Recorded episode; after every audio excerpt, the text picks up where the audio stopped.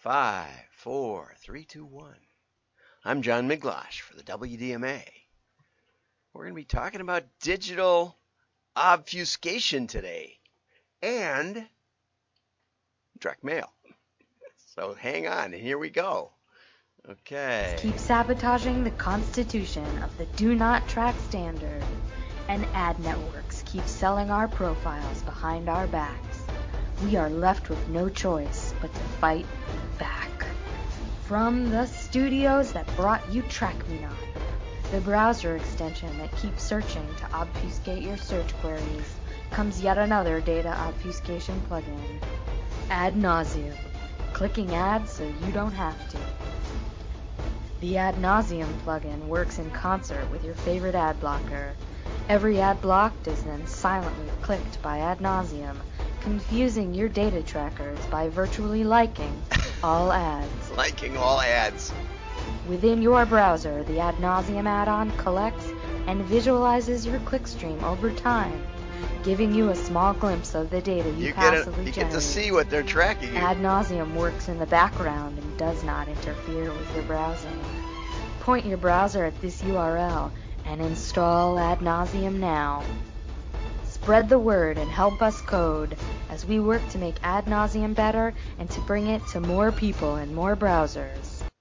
Okay, so one of my IT friends told me about that, about their new, how excited they were about their new, uh, their new ad blocker that not only blocked ads, they, you know, they said, oh, it just blocked 250 th- today, um, but it clicks them all.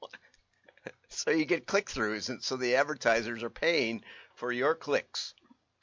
What a wonderful world! And uh, so let's let's look at one of the um, let's look at one of the articles about it and see what we get on that one. Okay, so oops, before we do, let's just talk about. I, I meant to do this yesterday. Texas governor signs into law. Uh, uh, signs a law allowing residents to reject targeted ads. Okay, from Wendy Davis, and uh, it empowers Texas residents to wield more control over data. But wouldn't it be better just to mess it all up with it, mess with it, block the ads and click them at the same time, so you don't have to see them, and they think you and they think you're interested and have to pay. so anyway, I, and I'm not saying I don't know. I, I installed it last night. We'll see. I don't know that it did anything so far today. I don't even know how to really tell, but I will figure it out before tomorrow's show or before sooner or later. I want to see what it's doing, and apparently you can lift up under the hood and see that. Um, but so the the regulatory industry is going to try and give you tools, but basically you're only only the state attorney general can go after companies, and um, you know if he goes after too many, they won't fund his reelection campaign. so um, so and it's supposed to honor universal opt-out tools. I, I don't know where those are. I I haven't got one. Uh, I haven't seen them. I don't know anything about it. But if I had one, I I would know maybe. Um, and it prevents sensitive data like precise geolocation. I wonder what the definition of precise is. You know, because you take your phone home every night. It knows where you live. It knows where you sleep.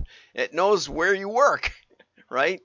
and it doesn't have to be very precise. You know, I mean, it still gives you an awful lot. Of, it gives an awful lot of information. Uh, the New York Times had a brilliant article um, where they they tracked people just with fairly publicly available data from the from the inauguration, from Trump's inauguration.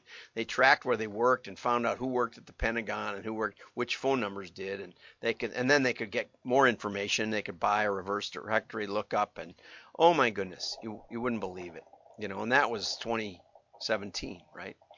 So I don't know that this will do anything, but Texas is now the 11th state with a comprehensive pr- privacy law, the sixth state to ena- enact such a law this year, and it's going to make it harder for digital. Did you notice though that it didn't mention mail? Now, maybe Wendy is just such a fan of mail that she decided to leave that out, but my guess is it doesn't talk about mail at all because that's the way most of the political fundraising is done, and campaigning.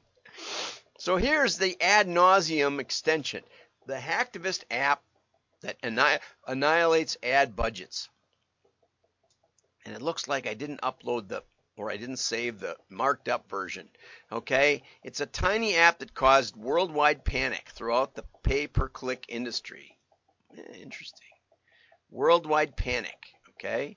And in fact, I found an article, I, I can upload it in the show notes, that Google banned Ad Nauseam from the from the app Play Store for Google Chrome um, but it was easy to install for me. I didn't do it on Chrome yet, but I may. Um, I did it on Firefox, and I just went to Ad Nauseam, got to spell it right, dot .com, and up came, you know, click here to install it in in uh, Firefox, which I'm on right now. So, um, so this article in ClickGuard uh, or in this is some tech. I don't know. I don't know what the I don't know what the uh, it looks like ClickGuard. Um, but anyway, these the authors wrote a a manifesto called Obfuscation, a user's guide for privacy and protest in 2015, and then they wrote software that would do it, right? And um, they provide the perfect example from World War II when fighter pilots flying over enemy territory would release chaff pieces of black paper covered in tinfoil cut to match the wavelength of radar systems used to detect them. Okay, right? And now we've got stealth stealth bombers. They knew they couldn't hide. This is important. So they released the perfect storm of irrelevant distractions. This was a time-tested principle. In 2014, they uh, Nissenbaum and Daniel Howe created the Ad Nauseam extension and built on the same principle as their earlier Track Me Not. They were looking to combat the in, unnecessary invasion of privacy internet user that privacy internet users are subjected to every day by search engines and advertising networks. Okay, so I did hear about Track Me Not way back then, a while ago, but um, so Ad Nauseam doesn't just let users evade advertisers, it lets them bite back. Apparently, Google has refunded up something like $2 billion. And, um, and they figured out that this, this, that the, given the number of users on Ad Nauseam already, and this was written in November of 2022, that it was costing the ad networks to $28 million per day just in clicks, irrelevant clicks. What do you know? So, you know, if you don't like the idea that they're tracking you, or what, you know, you can just have them track everything. If they're track, if you do everything, if you click every ad, then their targeting is worthless. I just thought this was really, really interesting.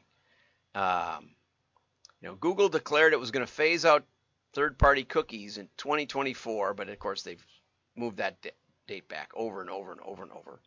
Uh, the, while the cookie phase out means publishers and advertisers will no longer be able to, it's and it's third-party cookie phase out, not first-party cookie. Uh, the difference is Google will hold all the cards all the targeting of ads will be conducted using a black using black box algorithms like Smart Shopping or Performance Max. Right. They'll collect all the data everywhere. It won't matter what you won't have a third part you won't have the little third party people aggregating the data. It'll only be big, big, big, big, big, big data. Okay, so do you think this will provide better protection? No. Uh, so anyway, uh, um, I just think that was really great. So now, next, let's talk about direct mail, right? Programmatic direct mail. This is from the UK. Excellent, excellent article. And I have never seen um, campaign magazine or campaign website publisher.